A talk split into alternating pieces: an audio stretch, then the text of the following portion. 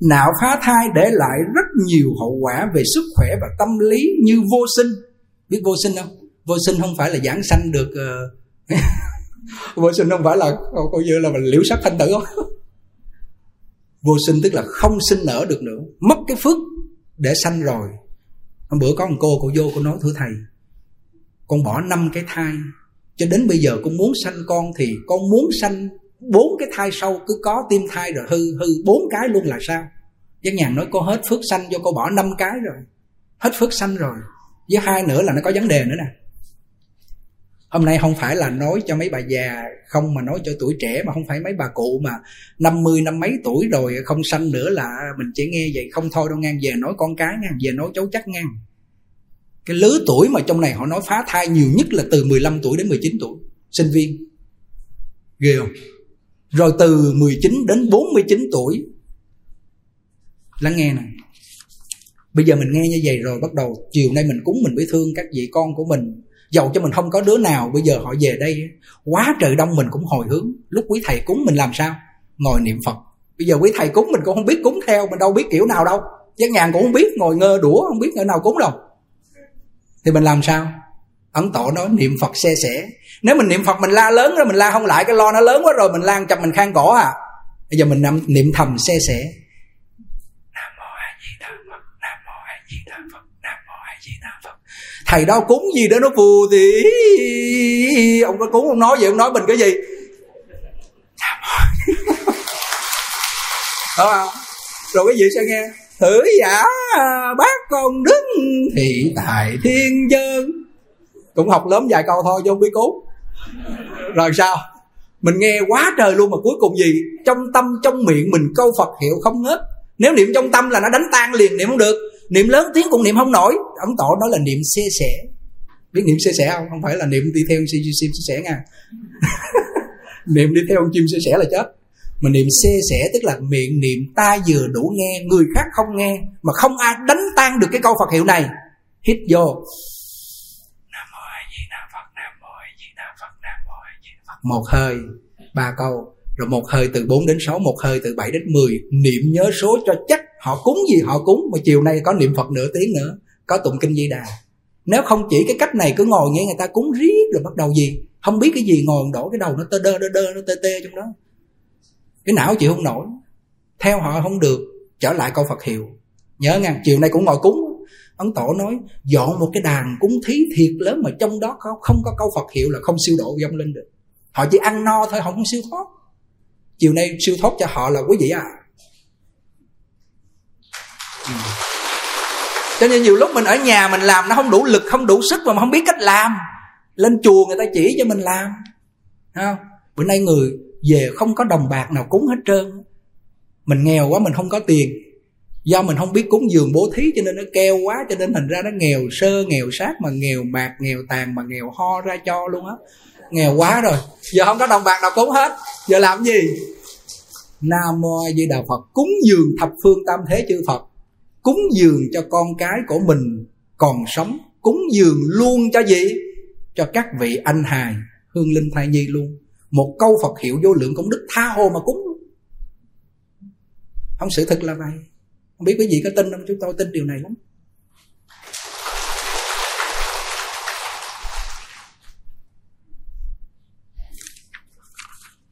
Cái này sáng mới có 2 giờ chúng tôi coi lại trong cái video hồi sáng quý vị coi á. Tuy nhiên mình giật mình, kêu sao mà tội mấy đứa nhỏ dữ vậy ta. Mà không những tội cho mấy đứa nhỏ mà tội cho cái người mẹ nữa. Lắng nghe nè. Hậu quả phá thai để lại rất nhiều hậu quả về sức khỏe tâm lý, như vô sinh, nhiễm trùng, trầm cảm, thậm chí có thể dẫn đến tử vong. Tử vong tức là người nữ có thể chết nếu nữ giới không có ý thức được những tác hại của việc phá thai, thì nguy hại vô cùng. Rối loạn tâm lý, nạo phá thai ảnh hưởng đến tâm lý. Việc nạo phá thai không chỉ gây ảnh hưởng đến nghiêm trọng về sức khỏe sinh sản, mà còn lại là những sang chấn tâm lý rất khôn lường. Đối với nhiều phụ nữ, việc phá thai là một điều không mong muốn, là chấm dứt mạng sống của một cơ thể nhỏ bé, nên họ cảm thấy buồn bã tội lỗi. Khoảng 5-30% phụ nữ sau khi nạo phá thai có biểu hiện trầm cảm, khí sắc trầm buồn, cảm xúc hối tiếc chán nản, đôi lúc có hoang tưởng tự buộc tội. Những triệu chứng trầm cảm sẽ trở nên nghiêm trọng hơn nếu việc nạo phá thai không phải do ý muốn của người mẹ. Điều này làm tăng nguy cơ tự sát ở những người phụ nữ sau khi phá thai. Chúng tôi thấy có một cái điều quả báo sâu thẳm lắng nghe này. Nguyên lý mạng đền mạng. Khi mình giết họ, họ bằng mọi cách phải giết lại mình. Để gì? Báo thù. Đúng không? Nguyên tắc nó là như vậy. Đến nỗi ngày Lý Bỉnh Nam nói ăn một miếng thịt rồi cũng phải trả, ăn miếng trả miếng. Nhưng mà người nào giỏi á, có phước báu thì ăn miếng trả miếng, chứ ăn một lạng phải trả một con. Nghiệp báo nó có cái tích lũy, về thiện báo nó cũng có tích lũy, tỷ lệ tăng. Quả báo ác cũng có tỷ lệ tăng như thế. Quý vị thấy Ngài Ngộ Đạt, Ngài đau khổ đến mức độ mà Ngài viết ra cái cuốn Từ Bi Tỷ Sám để sám hối. Là Ngài sợ lắm rồi. Cái đó là chỉ một người thôi, còn cái cô kia 30 người nữa thì thôi rồi. Thì bây giờ phải làm sao? Khi mà bị vô cái tình cảnh này bây giờ phải làm sao quý vị? Rất nan giải. Hòa Thượng Tịnh Không nói họ chưa đến kìm quý vị, họ chưa đến tìm kiếm quý vị là cái vận may quý vị còn, phước báu quý vị còn. Cho nên cái từ trường phước báu đó đang bảo bọc quý vị, họ chưa làm được cái gì hết. Họ đợi cái lúc mà quý vị sa cơ thấp thế, phước báu bắt đầu cạn mỏng, quý vị đang hưởng phước, quý vị tạo nghiệp ác rồi, bắt đầu là gì? Họ ùa vô. Con cô bên Canada cậu về, cái năm đó chúng tôi thỉnh thầy Chế Thoát lên đây tụng kinh Vô Lượng Thọ. Cô nói con có 2 đứa con ở bên Việt Nam, phá một đứa qua Canada, gặp cái ông người Canada con ở chung với ổng. Không hiểu sao gia đình con tan nát hết trơn. Con quýnh 2 đứa nhỏ, quýnh đã rồi bắt đầu cái lúc mà đánh nó là ghét, nó ghét như căm thù luôn á, ghét giống như là mình giết nó được. Mà khi đánh xong rồi một cái thương nó khóc, ôm nó khóc, cứ vậy hoài giống như người khùng. Khi con nghe thầy giảng xong rồi một cái con về, con phát tâm phóng sanh ở chùa Tiên Châu ở dưới Vĩnh Long. Rồi con lên đây con cúng dường trai tăng, con làm phước báu, con niệm Phật, nhất là con sám hối. Con nghe thầy nói cứ là lúc trước là niệm A Di Đà Phật, con lại con sám hối tha thiết. Bây giờ gì? Nó bớt cái tâm trạng đó rồi, 2 đứa con bây giờ nó ngoan lên, gia đình con thuận thảo. Con về đây con cảm ơn thầy. Sau nhân cái tiện mà thấy thầy Chế Thoát ông tụng kinh ở đây, con hoan hỷ quá chừng luôn. Gặp cổ ngay cốc cổ lọc 7-8 năm về trước. Nói hôm nay không phải là chúng tôi hù dọa hoặc làm cho quý vị để mà rối loạn về tâm lý, mà chúng tôi nói để quý vị có phương pháp hóa giải. Mà phương pháp hóa giải cho những người con của mình khi hài nhi đó mất là lạy sám hối là đệ nhất. 1 ngày làm sao được 100 lạy. 100 lạy thực sự sáng nửa tiếng, chiều nửa tiếng thôi, không có nhiều. Tụng được 21 biến đại bi. Nếu người nào theo Ấn Tổ 50 biến thì càng tốt. Tối đa là 75 biến đi. Thời gian 24 tiếng đồng hồ đâu, mình tu đâu có bao nhiêu đâu. Còn sáng 2 tiếng, chiều 2 tiếng giải quyết được vấn đề. Nếu người nào họ tu thêm thì càng tốt. Chỉ có cái công đức tu để hóa giải. Còn cái việc cúng dường cho họ thọ hưởng. Có người cái tâm họ hoan hỷ, cái định lực của cái thầy cúng nó sâu á, họ hưởng được tháng, 2 tháng, năm, 2 năm rồi cũng phải đối lại. Còn câu Phật hiệu mà họ được thọ dụng rồi, siêu thoát. Cái chỗ này Ấn Tổ nói nếu cúng mà không có câu Phật hiệu hồi hướng cho họ thì cái này chưa đạt được tiêu chuẩn. Chứ sao? Như vậy hôm nay đồng nhân của chúng ta đến đây cộng tu để hồi hướng cho họ. Không những hồi hướng cho những người con của mình mà mình hồi hướng cho tất cả chư vị ở trong này. Họ đang để gì? Đợi cái tâm tình người mẹ nghĩ đến. Hôm bữa chúng tôi có giới thiệu cái cô phá 15 cái thai bên Trung Quốc về đây bữa nay vẫn còn không? Con nói là con xuống chùa Di Lạc con cúng ở dưới đó. Mấy thầy cúng ở trên đó tam thời hệ niệm xong nói là cái cô này có nhẹ bóng vía lắm á, có những người nào mà đủ duyên á, đứa con nó vào để mà nó nói chuyện. Đúng thiệt, vừa 2 ngày sau cái là bắt đầu vào nói y chang. Mẹ bỏ con trong thùng rác chó than sao nói y chang hết trơn. Trời ơi, nó kiểu đáng lẽ là 15 đứa này phải giết mẹ cho tan xương nát thịt như con. Nhưng mà nhờ mẹ đi làm phước, mẹ có làm phước, mẹ có tu hành, mẹ nghĩ đến tụi con cho nên thành ra con tha nha. Nó còn hăm dọa bà nữa chứ. Cái người mà họ mất mà thọ mạng họ hết á, ví dụ họ đau bệnh đi thọ mạng họ hết á, thì cái chuyện đó rất là bình thường. Mà khi mất mà họ muốn không muốn mất mà để mà họ bị mất là bị người ta giết á, thì cái tâm thức họ nó linh. Nó linh tức là cái tâm thức họ nó oán hận, rất là cái tần số họ rất là mạnh. Nếu mà tâm mình không vững, đụng một cái là mình gặp nạn liền tức khắc với họ. Thì bây giờ phải làm sao? Hòa Thượng Tịnh Không nói chỉ có niệm Phật thường xuyên nghĩ đến họ.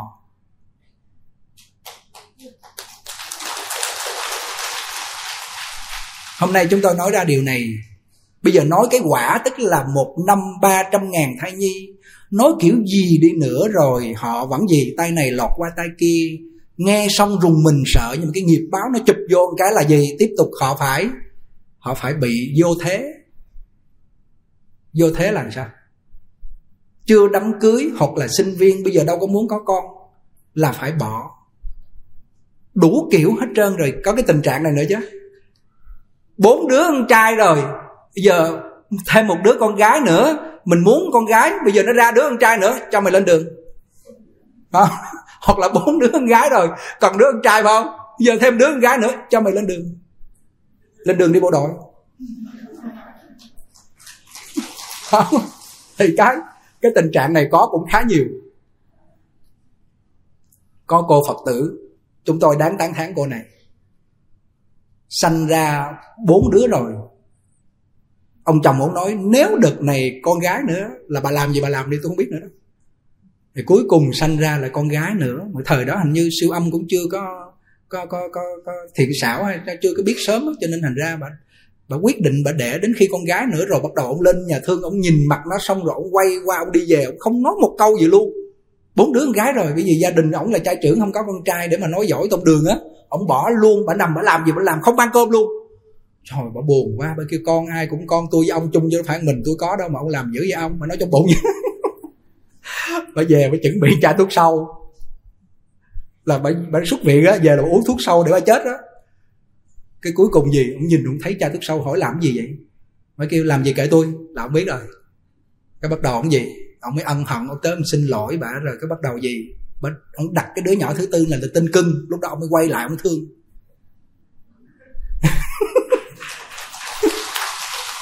Bà bây giờ hù dọa, không phải hù dọa mà bà làm thiệt. Bà lấy chai thuốc sâu bà uống bà chết thiệt. Nó kêu con 2 người chứ phải mình tôi đâu mà ông làm dữ vậy. Bây giờ lắng nghe, cái người ở trong cõi này có thân là tạo nghiệp, người ở cõi cực lạc có thân là người ta không tạo nghiệp mà có phước báu. Họ sanh bằng cái gì? Nguyện lực của Phật A Di Đà là hóa sanh trong hoa sen. Còn mình là gì? Còn mình là tái sanh hoặc là đầu thai vào trong bụng mẹ, chuyển thân vào trong bụng mẹ. 2 cái thai này khác hẳn vô cùng. Một cái thai là họ tích lũy thiện căn phước đức nhân duyên, họ niệm Phật cho nên họ vào trong cái liên thai. Đức Phật A Di Đà dùng thần lực nhiếp họ về trên đó, họ sanh ra là được 32 tướng tốt, 80 vẻ đẹp, thân y hệt như Đức Phật A Di Đà. Và cái thân này là gọi là tử ma chân kim, và sống đến khi thành vô thượng chánh đẳng chánh giác chứ không có chết nữa. Cho nên về trên đó là chỉ một đời là thành Phật thôi, giống như nhất sanh bổ xứ vậy đó. Như Bồ Tát nhất sanh bổ xứ là về bên đó là một đời thành Phật thôi, không có chết, đi sống lại giống như chúng ta. Còn ở trong này thì sao? Vô trong cái bào thai, họ thích thì họ để, không thích là gì? Xử liền. Nhưng mà nhìn kỹ lại á, hôm nay mà có các thai nhi, hãy lắng nghe chỗ này. Thọ mạng của mình ngắn cho nên mình vào, cha mẹ mình ngay cái thời điểm đó họ không muốn, mà mình lại xuất hiện, cho nên thọ mạng mình ngắn mình mới vào thời điểm đó. Do thọ mạng của mình ngắn không được làm người, chỉ được nằm trong bào thai, cho nên mình đừng trách cha mẹ nữa. Nhưng mà ít có thai nhi là bằng lòng chuyện này lắm. Họ đâu có biết rằng là có thể là họ Họ có thể là chỉ sống trong thời gian 5-7 tuần đâu, hoặc một vài tháng đâu, họ không nghĩ như vậy. Chứ giờ mình nói họ là họ biết như vậy chứ mà họ vẫn chấp nhận. Nhưng mà chính thực ra cái thọ mạng họ nhiêu đó à.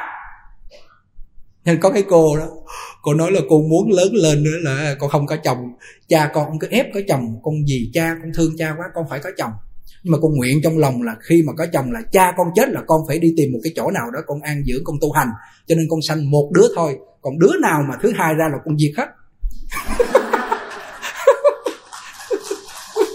Rồi con đặt đứa đầu tiên là bé ăn, rồi nó có ăn đứt với con. Đứa thứ hai con diệt, đứa thứ ba con diệt, đứa thứ tư con diệt. Cuối cùng gì? Không dám ra nữa. Lúc trước con đâu có biết đâu, giờ sư phụ nói con mới biết. Con định đi Canada mà cuối cùng con phải ở lại con cúng cho nó. Ghê không? Chúng sanh tạo nghiệp không thấy đó là nghiệp ác, cho nên tạo hoài nghiệp ngập trời mây. Nếu không gian, nếu trong hư không này mà có chỗ chứa thì nghiệp chúng sanh từ vô lượng đời kiếp đến bây giờ không có chỗ chứa. Nó có hình tướng, nếu mà nghiệp mà có hình tướng thì không gian này cũng không thể nào chứa nó nổi. Ghê chưa? Bồ Tát sợ nhân ác và làm nhân thiện, làm quả thiện, làm điều thiện mà không nghĩ thiện, cho nên điều thiện nó cao vời, cho nên điều thiện nó cao lớn ngập trời, không thể nào đếm kể xiết. Ấn Tổ nói không phải không biết mà không có tội à. Không phải không biết mà không có tội. Bây giờ sám hối bằng cách nào? Phải thực sự là chân thành thì nó có cảm ứng. Chí kính có cảm thông. Lễ Phật chân thành chí kính. Nhưng mà nhớ chỗ này, có nhiều người họ bị ám ảnh dưới trong này, nó bị tâm thần luôn. Không nên như vậy. Lỡ rồi như giấc mộng cho nó trôi qua. Nhưng biết nó là món oán thù với mình. Bây giờ mình phải gì? Lo hồi hướng làm phước. Thường cha mẹ sanh con cái, đứa nào ra rồi lo dữ lắm. Còn đứa mà mình bỏ rồi không đối hoài đến nó, đúng không? Cái cô mà ở bên Trung Quốc về đó, chúng tôi nói cô có 17 đứa con, 2 đứa cô lo cho nó học đại học, còn 15 đứa sao cô không lo đó? Cái bữa nay con về đây con lo chứ còn gì nữa. Về đây lo. Lại đây niệm Phật tụng kinh hồi hướng lo cho nó. Có cái bà đó nhà ngoại cảm, bà tối bà nói sao hôm nay bữa nay hương linh đông quá vậy nè, người ta nói cần phải cúng có câu Phật hiệu.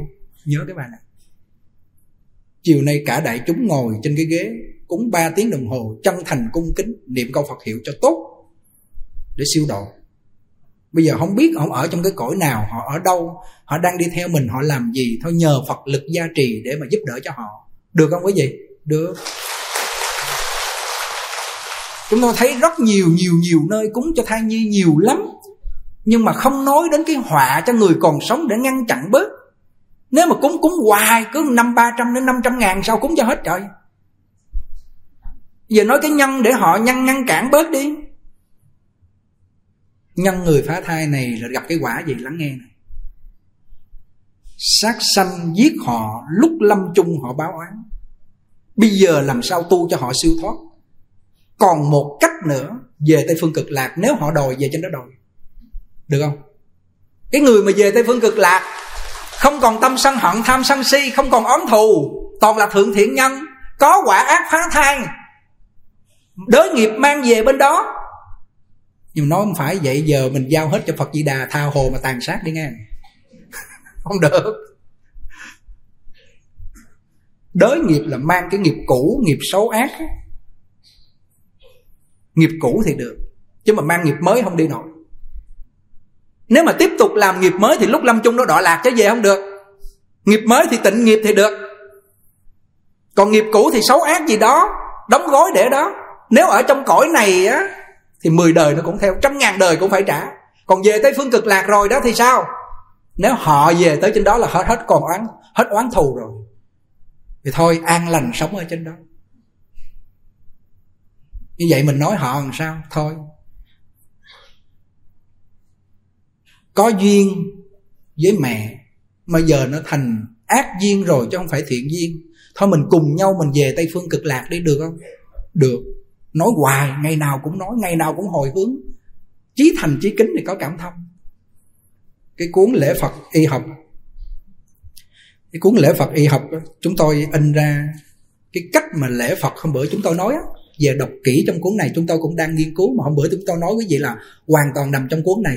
Lễ Phật cho nó đúng, hít thở cho nó đúng và chân thật thì gì có cảm thông chuyển được họ. Bây giờ thầy Nhuận Minh đọc cái lời khai thị của Hòa Thượng Tịnh Không, lắng nghe một chút ha. Nãy giờ nghe Giác Nhàn nói, giờ nghe Hòa Thượng nha. Nam mô Bổn Sư Thích Ca Mâu Ni Phật. Nam mô A Di Đà Phật. Vâng, theo lời chỉ dạy của sư phụ, con xin phép được đọc những cái buổi phỏng vấn của cô Đinh Gia Lệ và những trả lời của Hòa Thượng Tịnh Không. Xin cung kính dâng lên cúng dường chư tôn thiền đức tăng ni và toàn thể đại chúng trong buổi sáng ngày hôm nay. Nam mô A Di Đà Phật. Quý tiết sinh mạng, xin đừng phá thai giết trẻ vô tội. Trích buổi phỏng vấn của phóng viên Đinh Gia Lệ với Hòa Thượng Tịnh Không. Theo căn cứ đánh giá của Tổ chức Y tế Thế giới thì trên thế giới mỗi năm ca phá thai có hơn 50 triệu, vị chi mỗi ngày có khoảng 150.000 trẻ sơ sinh chết vì sảy phá thai do ngừa thai không an toàn, dẫn đến mỗi năm có khoảng 5 triệu phụ nữ do phá thai không an toàn mà dẫn đến biến chứng buộc phải điều trị. Tại Việt Nam, tỷ lệ nạo phá thai hiện nay là khoảng 300.000 ca mỗi năm, trong đó có khoảng 20% ở độ tuổi vị thành niên. Con số lạnh lùng này cho thấy chúng ta đang là nước đứng thứ 3 trên thế giới và đứng đầu khu vực Đông Nam Á về tình trạng nạo phá thai. Cũng theo thống kê của Ủy ban Quốc gia Dân số và Kế hoạch hóa gia đình, ở nước ta cứ một trẻ em ra đời thì có một bào thai bị phá bỏ. Mỗi năm có 1,2 đến 1,6 triệu trẻ em được sinh ra, tương ứng với đó con số bào thai bị phá bỏ. Đáng chú ý hơn là số trẻ vị thành niên năm 2012 là 2,3 trong tổng số người đến làm thủ thuật. Số trẻ vị thành niên mang thai trong tổng mang thai của cả nước cũng tăng qua từng năm. Năm 2009 là 2,9%, năm 2012 là 3,2%. Những con số này đều khiến bất cứ ai cũng phải giật mình về tình trạng nạo phá thai đáng báo động ở Việt Nam và mối nguy hại với thế hệ trẻ trước vấn đề này. Trông thấy những gì xảy ra, chúng tôi không khỏi lo ngại nền giáo dục của chúng ta đã có vấn đề. Chúng ta phải nên cứu vớt nền giáo dục này như thế nào? Chúng ta nên giáo dục cái gì nên làm và cái gì không nên làm theo quan điểm đạo đức cơ bản, một cách nhìn minh bạch rõ ràng để cho mọi người cùng hiểu biết, mà chẳng phải cho là miễn sao tôi thích là được, không có gì phải ngăn cản. Đây là một vết thương hổ thẹn trong lòng chẳng vứt bỏ được, là tội lỗi mang lại hậu quả vô cùng nghiêm trọng. Không có quan niệm đúng đắn thì chúng ta mãi như đi trong bóng tối triền miên, lạc đường rồi cũng không ai biết. Nói chung người ta có quan niệm về việc phá thai cũng không đúng đắn, cho là thai nhi chưa ra đời không tính là sinh mạng, cho nên có thể tùy tiện lấy ra vứt bỏ. Thực ra có thai tức có sinh mạng tồn tại, nếu không thai nhi làm sao có thể mỗi ngày phát triển lớn dần, giống y hệt như chúng ta, những người đã ra đời. Bởi vì chúng ta có sinh mạng cho nên có thể cử động, có thể sống và có thể trưởng thành. Do đó sinh mạng của thai nhi cũng có sự sống như chúng ta vậy. Với quyển sách này, chúng tôi tin tưởng nhiều người cải tránh được quan điểm sai lầm lệch lạc về phá thai, tiến xa hơn nhằm mang lại sự giúp đỡ rộng lớn cho xã hội, cũng có thể nhờ thế cứu vãn rất nhiều sinh mạng. Chúng tôi cùng lòng tha thiết mong mọi việc phá thai có thể đến thời điểm này sẽ trở thành danh từ quá khứ, để càng có nhiều sinh mạng nhờ đó được sống còn. Chúng tôi hy vọng mọi người có cái nhìn đúng đắn về sự phá thai, suy ngẫm và hiểu những vấn đề xảy ra xung quanh việc phá thai, thật thông hiểu đạo lý nhân quả. Tuyệt đối chúng ta không được coi thường, mà phải trân quý sự sống và trân quý mối duyên giữa chúng ta và bào thai chưa sanh ra. Chúng ta cũng mong mỏi cả thế giới sẽ giải quyết việc phá thai này một cách đúng đắn và hiểu được tầm quan trọng trong việc giáo dục con em về luân lý đạo đức, do đó hướng dẫn thế hệ mai sau vào con đường đúng đắn. Sau cùng, cha mẹ nên làm gương mẫu cho con cái bằng chính hành động của mình. Nguyện cho tất cả vong linh thai nhi buông bỏ tâm hận thù, chấp trước được vãng sanh về thế giới Tây Phương Cực Lạc. Cầu cho thế giới hòa bình, mọi người đều sống trong hạnh phúc an lạc. Quý tiếc mạng sống, xin đừng phá thai với trẻ. Hòa thượng Ân sư Pháp sư Tịnh Không, phóng viên Đinh Gia Lệ. Kính chào sư phụ tôn kính. Chúng con rất biết ơn hòa thượng đã nhận lời phỏng vấn của chúng con, vì buổi phỏng vấn lần này rất quan trọng. Nó không chỉ liên quan đến một sinh mạng bé nhỏ sắp chào đời, mà còn liên quan đến mỗi gia đình, thậm chí còn liên quan đến tương lai của xã hội nhân loại chúng ta. Ngày nay càng ngày càng có nhiều thành phần xã hội quan tâm tới đến hiện tượng phá thai. Việc phá thai không chỉ là vấn đề cấp thiết phải đối mặt ở Trung Quốc, mà cũng còn là mối quan tâm rộng rãi của cả thế giới. Hôm nay con rất vinh hạnh được diện kiến Pháp Sư để thưa hỏi một số vấn đề có liên quan đến việc này. Trước hết cho phép con được thay mặt mọi người cùng hàng ngàn vạn cha mẹ và nhất là những sinh linh yêu quý bị phá thai hướng về Ngài chí thành cảm ơn. Xin cảm ơn sư phụ. Kính thưa Pháp sư tôn kính, trước hết con xin đọc cho người nghe một nhóm số liệu căn cứ theo số liệu của Tổ chức Y tế Thế giới. Qua đánh giá thì trên thế giới mỗi ngày có 150.000 ca phá thai, trong đó có 500 phụ nữ chết vì nạo phá thai. Mỗi năm có khoảng 50 triệu người nạo phá thai trên toàn cầu, 2 năm là 100 triệu người. Đại chiến thế giới thứ hai thảm thương, khốc liệt nhất trong lịch sử nhân loại, bình quân mỗi năm là 10 triệu người. Vậy mà hiện nay số thai nhi bị chết vì nạo phá thai đã nhiều hơn gấp 5 lần số người chết trong thế chiến thứ hai. Lại thêm một số liệu hiện rõ cơn sóng thần ở Indonesia năm 2004 có số người chết, khi đó là 250.000 người, cũng đủ thảm thương, khốc liệt lắm rồi. Vậy mà số hài nhi bị phá thai 2 ngày đã lên đến 300.000, vị chi mỗi phút có 104 thai nhi chết vì bị phá thai. Con xin nêu lên một nhóm tư liệu khác, và tin chắc mọi người Trung Quốc sau khi nghe xong sẽ cảm thấy lo lắng không nguôi. Căn cứ theo số liệu cung cấp của Tổ chức Y tế Thế giới thì hiện nay số ca nạo phá thai mỗi năm ở Trung Quốc đứng đầu trên thế giới với khoảng 13 triệu ca. Vậy chúng ta lý giải số liệu này như thế nào? Thử nêu lên một thí dụ, một nửa dân số thành phố Thượng Hải là khoảng 10 triệu người, mà số thai nhi chết vì bị phá thai của nước ta mỗi năm vượt xa một nửa tổng dân số của thành phố Thượng Hải. Những dữ liệu đã nêu trên tin chắc rằng mọi người trong chúng ta trông thấy sẽ rùng mình. Hòa thượng thấy như thế nào trước tình cảnh biến cố kinh khủng này?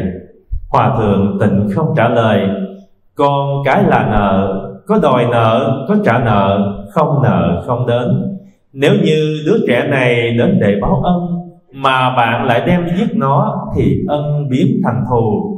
Còn nếu nó đến để báo thù thì khi bạn giết nó, oán thù sẽ chồng chất. Như vậy thì làm sao được? Cái thứ oán hận này phiền phức lắm, đời đời kiếp kiếp không khi nào dứt, cứ báo thù nhau mãi, phiền phức lắm đó. Còn nếu như nó đến để đòi nợ, bạn chưa trả mà đã vội giết nó, thì lại thêm nợ, thêm thù. Còn nếu nó đến để trả nợ thì điều đó là tốt, nhưng chưa trả mà bạn đã vội giết nó thì sẽ trở thành oan gia đối đầu nghiêm trọng rồi. Bây giờ người ta không tin nhân quả, không tin có luân hồi, nhưng chuyện nhân quả luân hồi trên khắp thế giới, chỗ nào ta cũng thấy những câu chuyện hiện rõ, làm sao mà coi thường được. Cho nên tôi cảm thấy đây là nhân tố hàng đầu dẫn đến tai nạn nghiêm trọng. Trong các buổi thuyết pháp, sư phụ có nói đến câu thân người khó được, Phật pháp khó nghe. Mấy ngày trước, đài truyền hình Trung ương trong một bản điểm tin có nói hiện nay dân số thế giới đã đạt đến con số 7 tỷ.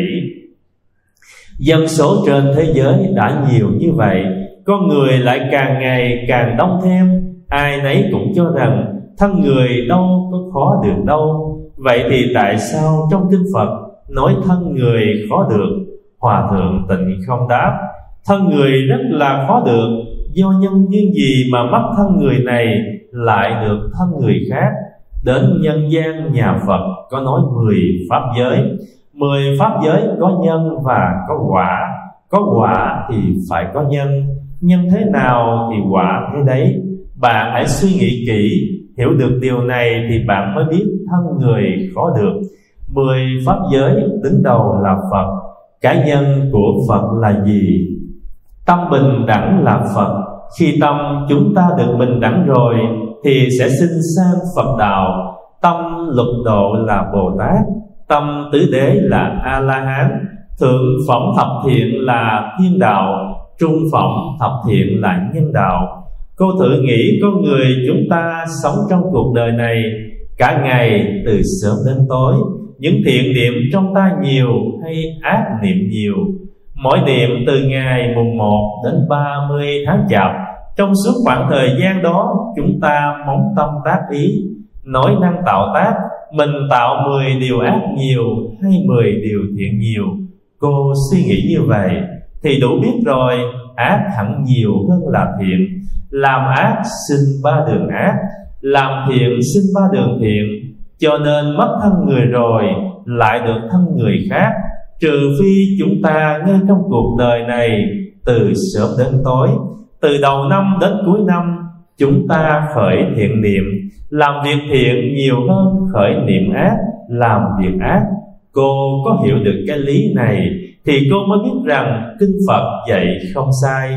Phóng viên hỏi: thân người khó được như vậy à? Nhưng đại đa số người ta cho rằng phá thai trong thời kỳ đầu chỉ là bỏ đi mô của phôi thai mà thôi, nó chỉ là một cục thịt nhỏ thôi mà. Vậy thưa sư phụ, mạng sống con người bắt đầu từ khi nào? Hòa thượng Tịnh Không đáp: bắt đầu từ lúc nhập thai, lúc con người ta thọ tinh cha, thì lúc đó thần thức linh hồn nhập thai rồi. Phóng viên hỏi: và bây giờ cũng đã rõ rồi, đúng là thai nhi ít nhiều gì cũng đều là những sinh mạng quý báu, chúng ta không có quyền tước đoạt cơ hội làm người của chúng. Hòa thượng Tịnh Không nói: đúng vậy.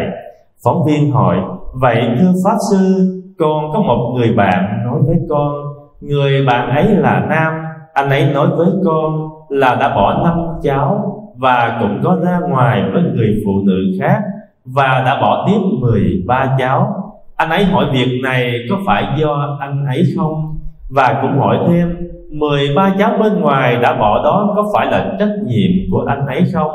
Con trả lời: tất nhiên là có rồi. Sau đó anh ấy hỏi lại: vậy liên quan đến tôi ở chỗ nào? Kể cả 5 đứa con đã bỏ đi của vợ tôi cũng đâu có can hệ gì đến tôi. Cho nên hiện tại đa số mọi người trong xã hội đều cho rằng việc phá thai là do người nữ. Là đàn ông, anh ấy phải gánh lấy trách nhiệm gì? Có phải chịu nhân quả cho việc phá thai không? Hòa thượng Tịnh Không đáp: như nhau. Những anh linh nhỏ bé đó sẽ không buông tha anh ta. Lúc anh ta gặp vận khí, gặp vận may, những anh linh nhỏ bé này sẽ không dám đi tìm anh ta, để đến khi anh ta qua vận may rồi, lúc mà xui rủi đến thì chúng sẽ xuất hiện. Chúng sẽ đợi cơ hội. Phóng viên hỏi, chúng sẽ báo thù cha của mình, đâu phải chỉ riêng người mẹ đúng không? Hòa thượng Tịnh Không đáp, đúng vậy, phải báo thù chứ, sẽ báo thù hết. Phóng viên hỏi, vì vậy nên chúng ta với mọi người thật sự đừng để xảy ra việc phá thai, làm vậy nhất định sẽ bị báo ứng. Nhất định phải nhớ rằng người nữ mà phá thai thì người nam phải chịu tội chung.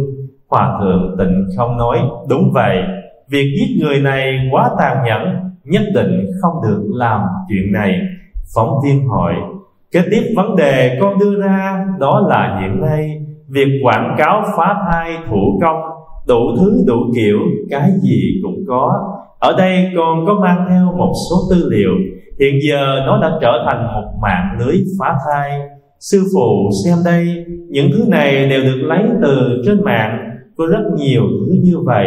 Có nhiều quảng cáo nói rằng phá thai thủ công không gây đau. Những quảng cáo đại loại như vậy có rất nhiều, đường lớn, ngõ nhỏ, truyền hình, mạng, cột cờ, chỗ nào cũng có quảng cáo như vậy. Riêng vấn đề của con đây, con cũng lãnh hội sâu sắc.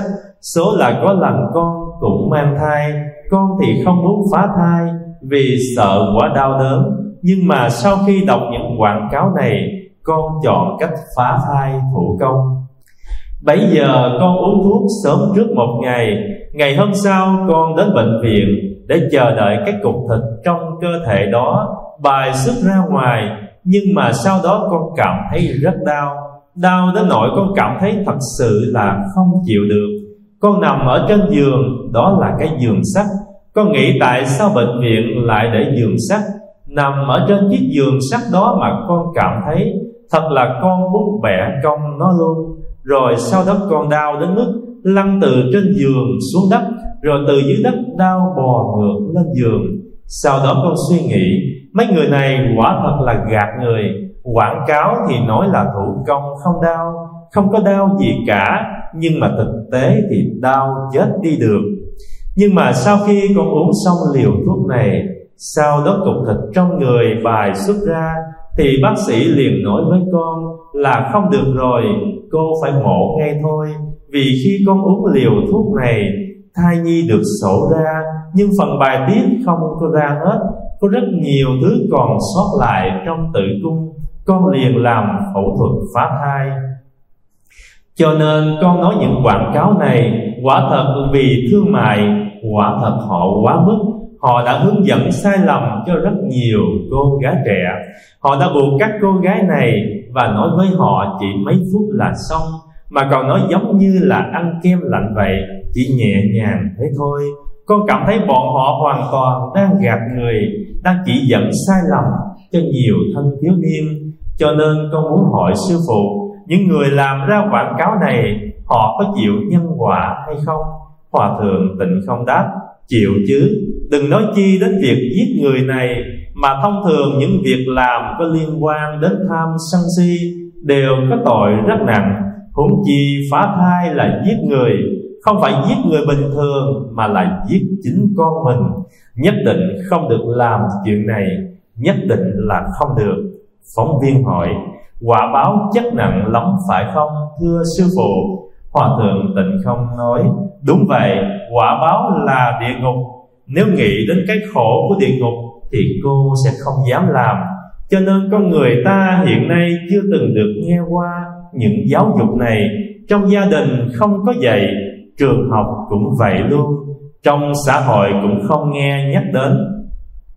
Như tôi khi còn nhỏ được rất nhiều người chỉ dạy, cha mẹ dạy, người lớn dạy, bây giờ không còn nghe nữa, không có ai nói đến. Cho nên cái xã hội này loạn mất. Nam Mô A Di Đà Phật. Hồi sáng 12 giờ khuya chúng tôi thức dậy. Vì ở khu chuyên tu bữa nay bắt đầu mới phổ biến nhân cái ngày giỗ của thân phụ Giác Nhàn là tu 6 giờ chiều đến 12 giờ khuya. Khoảng 20 mấy thầy với chú dưới đó niệm 108 biến chú Đại Bi với lại tụng kinh A Di Đà, niệm Phật suốt 6 tiếng đồng hồ. Ngày mai 2 giờ khuya cái nghe thầy Ngữ ông phục nguyện, phổ nguyện, ông làm lên cái chúng tôi 9 giờ ngủ mà thường khoảng 1 giờ mấy, bữa nay 12 giờ thức dậy. Nghe ông phục nguyện cái thức dậy cái bắt đầu vừa lấy cái USB của thầy Tánh mở ra, thấy cái bài này của Hòa Thượng. Chúng tôi mới cắt từng khúc cho đúng là cái bài đây á, mà đọc đến chỗ này thì dài dữ lắm. Chúng tôi có lựa những khúc bỏ vô đây 7 trang giấy. Quý vị nãy giờ nghe hay không ạ? Hay nhất là cái chỗ con mình nó tới nó báo ăn á, mà chưa kịp cho nó báo ăn, bây giờ mình diệt nó rồi nó thành gì? Oán. Đúng không? Mà đứa con nó tới báo oán á, cái gì có báo ăn báo oán đòi nợ trả nợ à? Đứa nó tới nó báo oán mà mình diệt nó thì oán chồng thêm oán, phải không ạ? Đáng lẽ nó tới nó trả nợ cho mình, trời ơi, khi mà nó ra rồi thôi nó lo cho mình sung sướng biết bao nhiêu mà kể. Trước kể cái chuyện Phú Trưởng Giả không? Con Phú Trưởng Giả lo lắng đủ thứ hết trơn, nó mang ơn mình mà, nhưng mà chưa kịp báo ơn mình diệt. Thì quý vị thấy cái tội người này lớn không ạ? Không ai nói cho mình biết. Những người bác sĩ họ chỉ làm để họ có tiền, những người đó họ làm dịch vụ đó chỉ có tiền. Hòa Thượng có một cái người đó tới, không biết sao rồi có duyên với Hòa Thượng khuyên cái cô đó cố gắng nuôi một đứa nhỏ.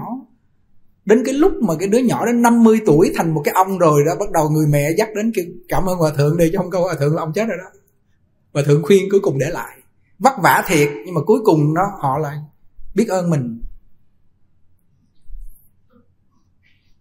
Cho nên hình ra con cái mình nó chỉ có gì? Đòi nợ, trả nợ, báo ăn, báo oán. Mà khi cái người mà đòi nợ, cái người mà báo ăn với người ta trả nợ mình á, mà mình giết họ rồi thì cái oán này nó ngập trời mây.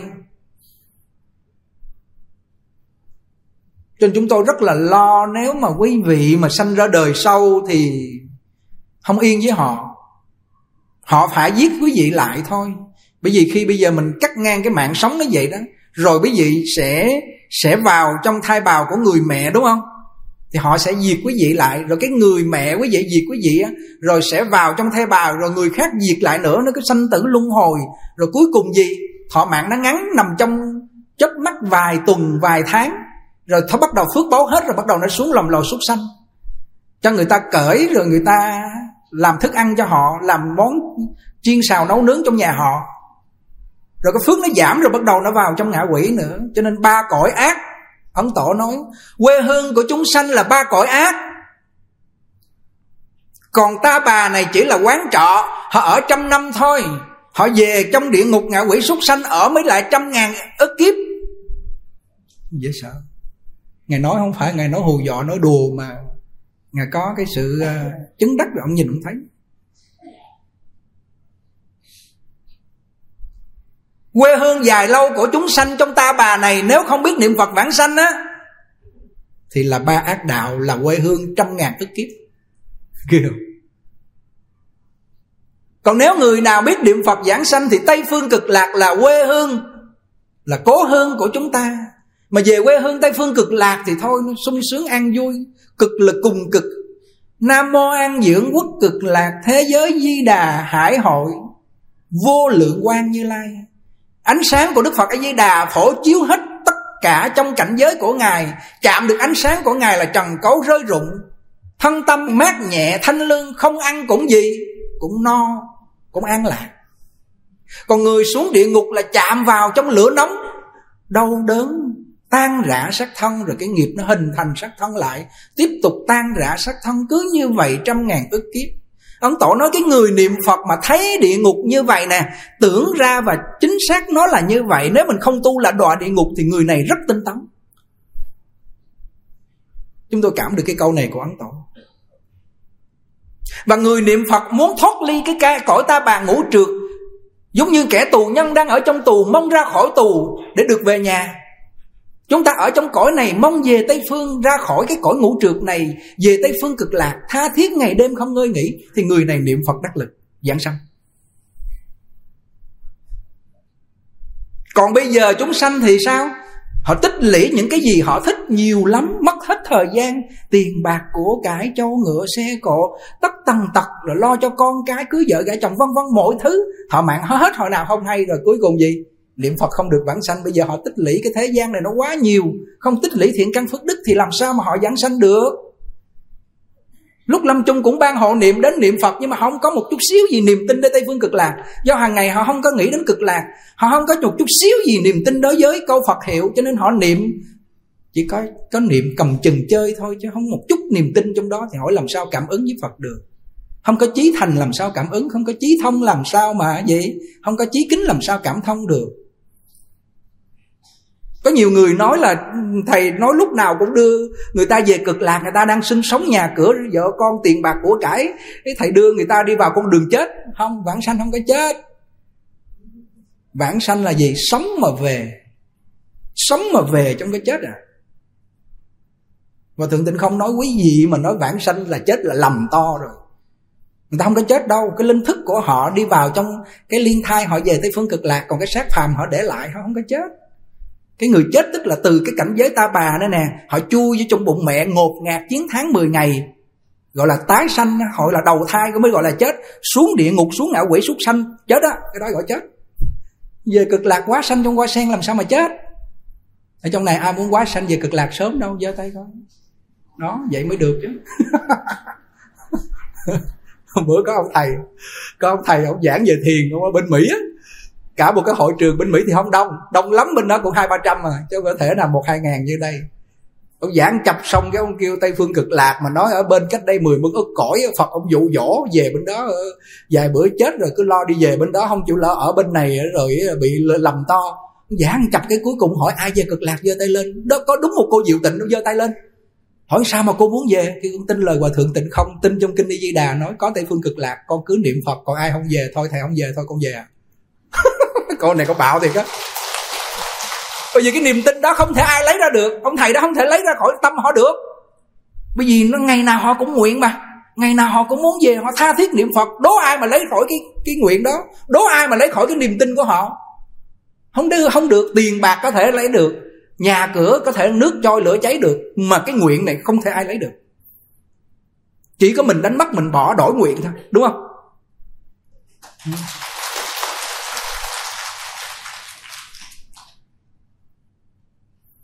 Nhưng cái đạo tràng của chúng tôi thực sự lúc trước chúng tôi cũng hơi nghi ngờ tịnh độ một tí, không biết mình giảng tịnh độ cho họ vãng sanh Tây Phương Cực Lạc, có thể họ hiểu lầm là mình bắt họ chết sớm không ta. Hay nghe cái câu chuyện này của Hòa Thượng cái là vỡ lẽ. Đứa bé có 10 tuổi, nó thấy cha tụng Kinh Di Đà, hỏi cha tụng cái kinh gì hả cha? Kêu cha tụng cái Kinh Di Đà. Kêu Kinh Di Đà là kinh gì hả cha? Kêu Kinh A Di Đà là Đức Phật Thích Ca giới thiệu bên Tây Phương Cực Lạc có Đức Phật A Di Đà thành Phật 10 kiếp, ngài đang thuyết pháp bên đó đó. Kêu cha cho con, cha dắt con về bên đó được không? Kêu cha cũng không có khả năng dắt con về được, cha cũng chưa về được. Hỏi vậy làm sao về? Kêu hàng ngày ngoan ngoãn siêng năng niệm A Mi Thủ Phủa, ông người Tàu à, rồi tụng cái Kinh Di Đà này rồi cứ muốn về Cực Lạc, rồi đủ cái duyên cái Phật đưa về. Đứa nhỏ này tin, nó làm 3 năm. 3 năm sau cái là 13 tuổi đúng không? Cái nói ba, hồi tối Phật Di Đà đến nói con về Tây Phương Cực Lạc 3 ngày nữa về hả ba? Ông nghe cái ông tin liền. Còn mình không có niệm Phật, không có tụng kinh, con mình nó nói kiểu mày con nít, nói tụm bậy, đúng không? Ông tin liền. Bây giờ ông chỉ nó tụng Kinh Di Đà niệm Phật mà. Anh kêu vậy trước khi con về con có tâm nguyện gì không? Kêu con muốn kêu mấy đứa bạn của con nhỏ tới con chơi, rồi con nấu chay rồi cho ăn, rồi xong hết rồi con về, chứ con không nói cho tụi nó biết đâu. Mấy đứa nhỏ này không tin đâu, con nít nó không tin. Anh cũng con nít mà người ta con nít không tin đó. Cuối cùng sao? 3 ngày sau nó ngồi tự tại vãng sanh. Và Thượng nói đứa nhỏ này niệm Phật 3 năm đắc lực. Vì sao? Nó chỉ có niệm Phật không thôi, nó không có nghĩ gì hết. Nhưng mà nó vẫn sống bình thường, nó vẫn ăn bình thường, nó vẫn sinh hoạt, nó giúp cho cha mẹ, nó vẫn sống, chứ đâu phải nó ngồi đơ như cái cục thịt cục đá đâu quý vị lo. Tôi nghĩ là nó nói người niệm Phật chỉ đóng cửa niệm Phật không biết làm cái gì nữa hết trơn á. Lầm to rồi. Hiếu dưỡng cha mẹ, phụng sự sư trưởng, từ tâm bất thác sát, làm 10 điều thiện, làm dữ lắm à. Tích lũy thiện căn phước đức mới về, chứ không phải niệm Phật mà co giò ngồi đó không đâu.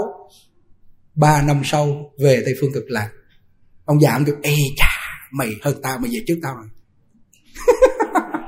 Tao niệm đây mấy năm tao chưa về. Vì gì? Do gì? Do ông này còn xen tạp, lo đủ thứ chuyện hết trơn. Cuối cùng cái chuyện lớn sanh tử không giải quyết được, đứa con mình nó về trước. Quê dữ không? Cho nên Ấn Tổ mới nói, cái người muốn về thì liền được về.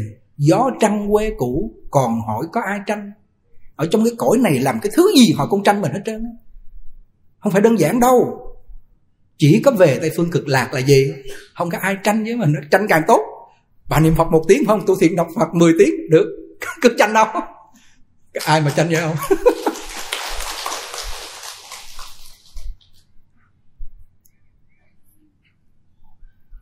Cái pháp môn tịnh độ này đọc vào trong văn sao Ấn Tổ, đừng có bỏ. Đọc 10 năm đi, ngày nào cũng đọc hết. Bước đầu nó chán thiệt, bước đầu nó không có vô. Bữa nay Tinh Hoa Lục ngày nào đọc tới đọc lui, đọc tới đọc lui, cứ càng đọc. Đúng thiệt, kinh nó vô lượng nghĩa, lời của Ngài luôn vô lượng nghĩa. Ngài nói là những cái điều trong văn sao không phải tôi tự bịa đặt đâu, tôi lấy từ lời Tổ kinh Phật tôi nói ra đó. Tôi nói làm sao để cho nó lọt tai, nó hợp với cái trình độ của con người. Chứ trong đó là tôi nói về toàn là kinh trong Tam Tạng tôi đọc rồi, lời của Tổ thôi, chứ tôi không có bịa đâu. Ngài nói vậy. Thành ra cái bộ văn sao này giá trị. Tiếp tục chúng tôi làm mấy cái này, chúng tôi nói không phải khoe khoang quý vị. Tính ra cái số mà văn sao tam biên, tục biên, chánh biên, bảo thân, tiết dục, giáo dục, gia đình, mấy thêm lại nữa đó là Tinh Hoa Lục gần 6 tỷ. Không biết tiền ở đâu. Lúc đó chúng tôi mới nói mình in mình tặng cho người ta miễn phí. Cái phước báu mà 10 công đức Ấn Tống Kinh nó thù thắng bất khả tư nghị. Cứ càng cho là càng có. Hòa thượng nói cho đến nỗi mà người ta mang tới tôi làm không hết, tôi kêu thôi đừng có mang tới nữa, tôi mệt quá rồi, tôi làm không nổi mà sao cứ mang đưa tôi hoài vậy, đưa người khác đi. Mà người không chịu đưa người khác. Hiện tại bây giờ 6 người tỷ phú đi theo Hòa thượng để lo. Kinh khủng. Qua lúc nào gặp cũng tượng Phật, kinh sách chuỗi mấy. Pháp thí thắng mỗi thí, pháp vị thắng mỗi vị, ái diệt hết khổ đau. Ngài làm pháp thí kinh khủng như vậy. Chúng tôi làm không bằng cái lẽ. Mà mỗi lần Ngài làm đó là Ngài nói cho đại chúng biết là Ngài làm như vậy, chứ không phải Ngài khoe khoang. Cho nên cuộc đời lại của chúng tôi còn đây. Chùa này là chùa tôn, cứ như vậy. Lẽ lớn che bạc liên hoàn ráp vô. Tiền in kinh phóng sanh, gặp hồ cá mua thả hết. Bởi vì Phật tử cúng vô để làm chuyện đó. Làm chuyện đó. Đúng ra hôm nay là 5.000 cái máy nhỏ với là máy lớn về rồi, mà sao cuối cùng cũng chưa về ta? Tổng cộng là gần 2 tỷ bên đó. Chưa về. Mới về mấy cục sạc à? Kỳ cục. Kêu chú Nhật Minh ông phải làm sao ông kêu máy về cho kịp, để cho Phật tử với họ về, họ đợi dài cổ thôi. Chắc máy nó cũng vụ về nhiều chủ nhật hơn. Mà đúng hay thì ngang, mình làm lên mình cho nó khỏe hơn bán. Bán mà kêu trả giá rồi cái này mắc rồi hư lên, nó nói này nói nọ. Còn cho cái phát rẹt hết 5.000 liền. Nó nhanh. Nó nhanh. Giờ nói qua cái chỗ này chút xíu. Chỗ này quan trọng. Nói điện thoại tí nha. Điện thoại này là điện thoại cụ bắp. Chúng tôi gọi là cụ bắp. Hiện tại tỉnh Thất Quan Âm là 23 cái điện thoại, là 23 bang. Thấy nhỏ nhỏ vậy chứ mà quá trời. Thì cái điện thoại Hòa thượng Tịnh Không cảnh giác. Cái điện thoại mà màn hình cảm ứng á, cái sóng của nó kinh khủng. Nếu người phụ nữ mà đang mang thai để trong người, cái sóng này nó sẽ làm cái đứa nhỏ đó, cái bộ não nó tê liệt, sanh ra nó không có thông minh. Có nhiều lúc mà nó ra nó ngơ ngơ luôn. Bởi vì cái điện thoại này, chúng tôi có một lần đi về Phú Yên từ thiện xong rồi á, thường là sạc tắt cái điện thoại kia kìa, điện thoại màn hình cảm ứng, để trên đầu giường quên tắt nguồn. Đến sáng cái đầu chúng tôi nó đau 2 ngày trời, nó khó chịu trong đầu mà nó đau khó chịu lắm. Thì 2 ngày trời nó hết. Thì chúng tôi nói con người mình khỏe, mình niệm Phật, mình khỏe như vậy mà cái đầu của mình muốn điên, nó đau khó chịu vậy thì đứa nhỏ làm sao nó chịu nổi. Bữa nay ai cái bà dạy số mà cô điện hồi cảm ứng iPhone, không có ai mà không có điện thoại màn hình cảm ứng. Mà cái cảm ứng là nó mạnh, còn cục gạch này, cục đá này, cái cục chơi cùi bắp này nó yếu, sống nó yếu lắm. Mà nó lại sạc pin lâu hết. Chúng tôi đổi 23 cái, toàn bộ như vậy hết, mấy thầy như vậy hết. Để làm gì vậy? Để khỏi lên mạng. Lên mạng lâu ngày mất mạng như không? Có ông thầy mất mạng. Có ông thầy ông ở đây suốt ngày ông cầm, mà cầm thành cái nghiệp luôn. Chú trọng làm gì nó lẹ dữ rồi, ngọn bấm cuối cùng thì mất mạng, về giờ đời mất. Kinh khủng. Giờ lắng nghe nè. Hôm bữa cái ông Thái Lễ Hút, ông nói một cái mình giật mình luôn. Ông nói người phụ nữ đeo điện thoại trong người lâu ngày vô sinh. Ghê không? Ông này ông nói đúng. Tức là cái sóng đó nó làm những cái buồng trứng, cái khả năng sinh diệt hết. Và trong tư tưởng con người đó và cái trí của người đó bắt đầu nó gì? Lụng bại. Do cái đến nỗi mình lên máy bay người ta nói gì? Mong quý vị tắt nguồn điện thoại, đúng không? Máy bay mà cái sóng, cái động cơ máy bay mà nó gặp sóng mà nó bay không nổi là quý vị biết là con người mình sao bằng máy bay không? Ai bây giờ cũng có điện thoại màn hình cảm ứng, suốt ngày cứ để trong người. Đàn ông thì sao? Lắng nghe nè. Không phải Lễ Hút cũng nó mới ghê chứ.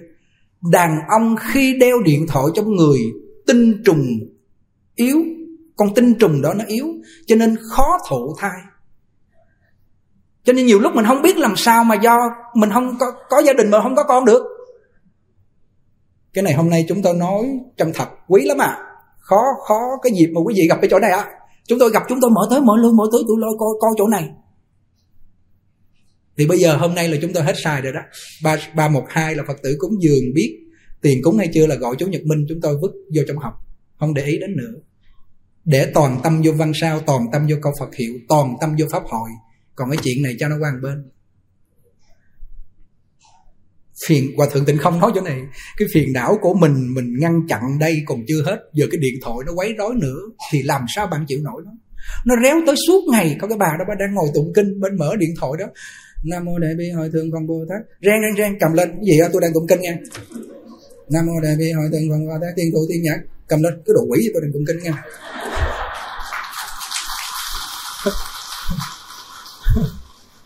Như vậy là mình rối ha, điện thoại rối, gây rối.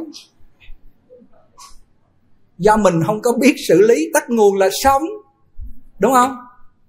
Trời ơi, cuối cùng mới nói tao tụng kinh xong rồi mày chết mày tao. Hòa Thượng mới nói là cái đầu của mình nó rối đây, mình muốn chết rồi, bây giờ cái này nó làm cho mình rối nữa. Thì ai chịu nổi đây? Mà bởi vì cái này nó rối nó mới nguy hiểm, là để sát như vậy nè. Là cái sóng nó vô đây, là bắt cái đầu cái ngã mà nó cứ nói. Biết không? Ngơ như bò đậu nón, biết cái gì nó trơn. Đến đâu quên nó nói à. Cái bà đó trời, bà bán hàng gì đâu, người ta nói bà lấy cho tôi lon bò hốt ngang. Bởi vì cái tủ lạnh để bên trong. Bà quay vô, tới tủ lạnh mà kêu, ồ nãy nói lấy gì quên người ta. Chạy ra hỏi, hồi nãy cháu nói lấy gì? Lon bò hốt. Bò hốt hả? Đi vô trong, ồ gì quên người ta. Chạy ra cái bà này bà điên rồi, bà mất trí nhớ rồi, lon bò hốt. Bà hút vô tới trong, bà hút vô tới ở trong tủ lạnh rồi bà lấy bà đưa. Tình trạng gì? Mất trí nhớ. Mất trí nhớ nó dẫn tới là gì?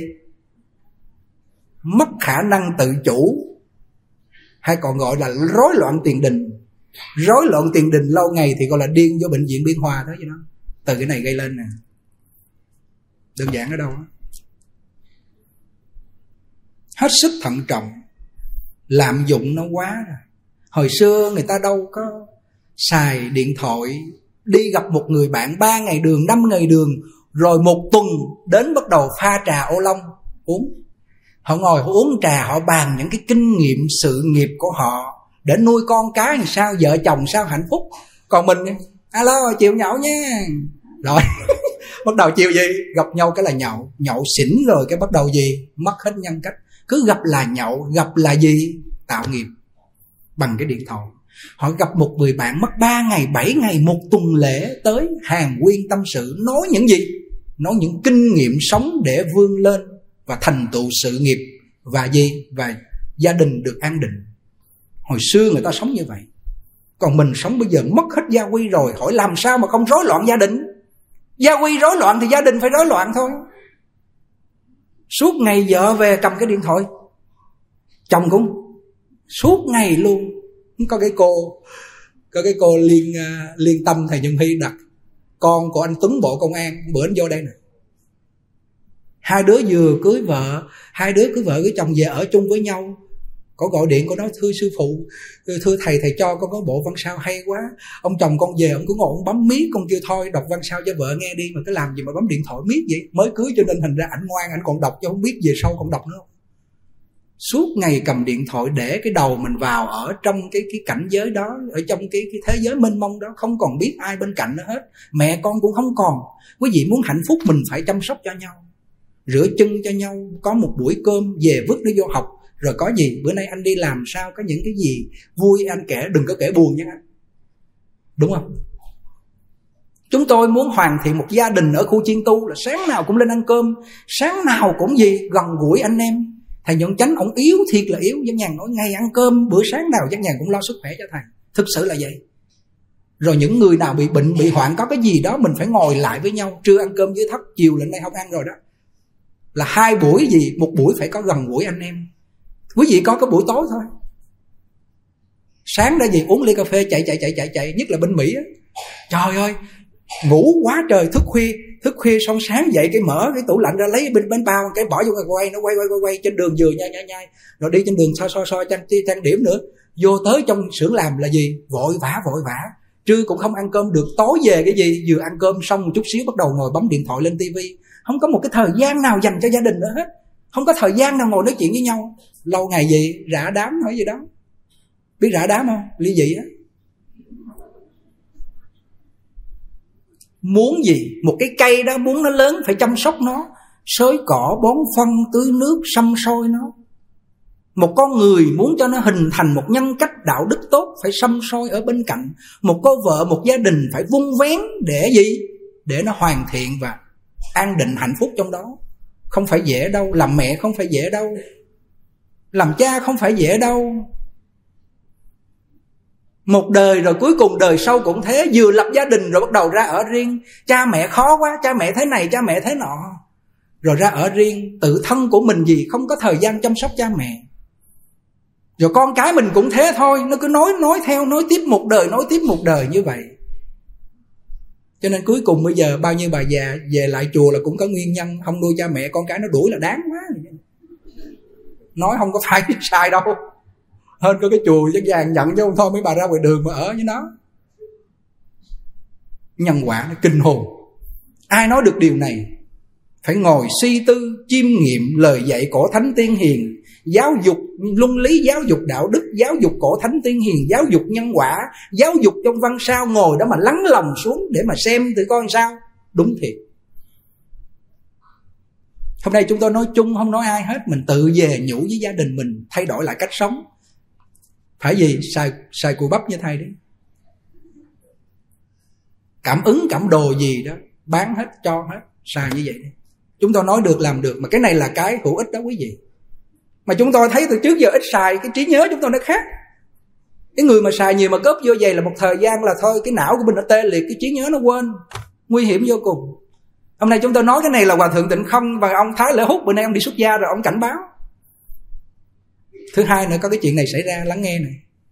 Hồi trước chúng tôi bữa phải chuyện này, đang tu cái giật mình, cái chụp hình Phật mà Ấn Tổ nói là nhìn Phật giấy, Phật cốt, Phật xi măng, Phật gì đi nữa là phải thấy là Phật thiệt. Mà cuối cùng gì? Ai cũng có điện thoại màn hình cũng cảm ứng chụp xong rồi gửi nhét vô túi quần á, Phật ở trong đó đó. Chết chưa? Chúng tôi thấy cái giật mình luôn, xóa tất cả mọi thứ luôn, nói mấy thầy phải xóa, thôi tôi bỏ. Đến nỗi Hòa Thượng nói cái hình mà Phật á mà làm ngang ngực vậy nè, chỉ có đầu không á, là kêu thờ Phật như vậy, mà ai làm như vậy là làm Phật đứt thân mình chảy máu, tội ngũ nghịch. Thờ phải thờ trọn vẹn cái thân hình. Hồi nãy vô có một số mấy thầy thấy cái phòng tổ, chút nữa quý vị đừng có tranh giành vô, ăn cơm xong vô từ từ lễ tổ. Chúng tôi cung kính 14 vị tổ, nay là Hài Hải Hiền. Ngày đêm chúng tôi thê, nói cái cô ở Sài Gòn của vẽ tranh mà đúng của vẽ xuất thần. Cái tranh của Ngài Huệ Viễn Sơ Tổ, chúng tôi thấy ở Tu Viện Hương Nghiêm chúng tôi thích bao nhiêu năm nay, mười mấy năm nay. Nên cổ vẽ y chang, nhìn có thầm. Tôi vô chúng tôi trang trí, bây giờ còn lại 10 vị tổ để hai bên hông câu Nam Mô Di Đà Phật, câu Nam Mô Quán Thế Âm Bồ Tát. Khi mình cung kính rồi mình làm nó trang nghiêm, đúng không? Còn mình không cung kính mình làm hời hợt lắm. Rồi gì? Vô chụp xong bắt đầu tổ nhét trong quần á. Thế nữa, có nhiều người bỏ điện thoại trong quần mà nhét vô túi quần. Cái này cũng bất kính. Không, hôm nay chúng tôi nói tự nhiên chúng tôi giật mình, quý vị sửa hay không là tùy quý vị thôi. Nên xóa hết và nên hết sức cẩn thận. Thầy con chụp với thầy bô nghe, chụp cái kịch cái nhét cho túi quần. Chịu nổi không? Có không? Trời ơi. Cái chỗ này là cái chỗ thâm thúy mà vinh vi tế, hết sức cẩn thận. Khi mình đã cung kính rồi là hình trong điện thoại hay là hình bất cứ ở đâu cung kính như Phật. Phật thiệt á. Mà đã cung kính như Phật thiệt mà lễ một lễ là tội diệt hài sa. Đúng không? Ai có hình của thầy để trong điện thoại xóa bớt, đừng có nhét thầy vô quần nữa nghe. Cho nên đôi khi mình vô chùa mình nghe những cái đạo lý này mình thấy nó thông thường, nhưng mà gì? Từ cái tâm bất kính ở chỗ này, mà cũng từ cái tâm kính ở chỗ này. Bữa nay khoa học quá trời hiện đại. Hiện đại nó hại con người tới xương tủy. Từ từ bắt đầu mình đi sâu vào trong bản tâm, mình trở về thời thiên cổ cho coi. Ở trong động đá thôi. Ở đơn giản. Nay chúng tôi có cái động đá. Chết già trong động đá đó, không đi đâu. Biết chết già. Nghĩ mình già rồi còn chết, không có làm gì được hết trơn. Lo tu niệm Phật giảng sanh, treo cái chữ tử cho nó. Gọi là chết già trong động đá. Biết sao lụm mấy cục đá đường cao tốc với Trần Lê Gia Trang gom thành cái động vô tu. Trời, cái từ trường của đá an ổn ở trong đó, niệm Phật.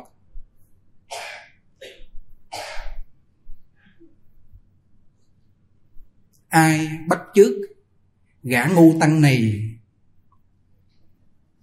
đem cái thông minh, lý luận, khôn khéo, xảo trá vứt ra ngoài Đông Dương Đại Hải, là một con người chân thật, thật thà, niệm câu Phật hiệu, trì giới cho tinh nghiêm. Chỉ cần 10 năm giới 10 thiện giữ cho chắc, niệm Phật. Người này hiếu dưỡng cha mẹ, phụng thờ sư trưởng, từ tâm bất sát, làm 10 điều thiện, sanh về phương tiện hữu dư độ. Hòa Thượng Tịnh Không nói làm cái tịnh nghiệp tam phước này, thứ nhất đó là sanh về phương tiện hữu dư độ. Người họ đã tin tưởng Tây Phương Cực Lạc rồi, họ thấy ở đây tiền bạc giống như dễ rách. Cái này nó không phải cao ngạo, thực sự là vậy. Mà cái người mà họ không muốn giảng sanh, Ấn Tổ nói vì tiền mà họ khổ, họ tạo bao nhiêu nghiệp. Chỉ về sắc tài thôi mà nó giết họ lên bờ xuống ruộng.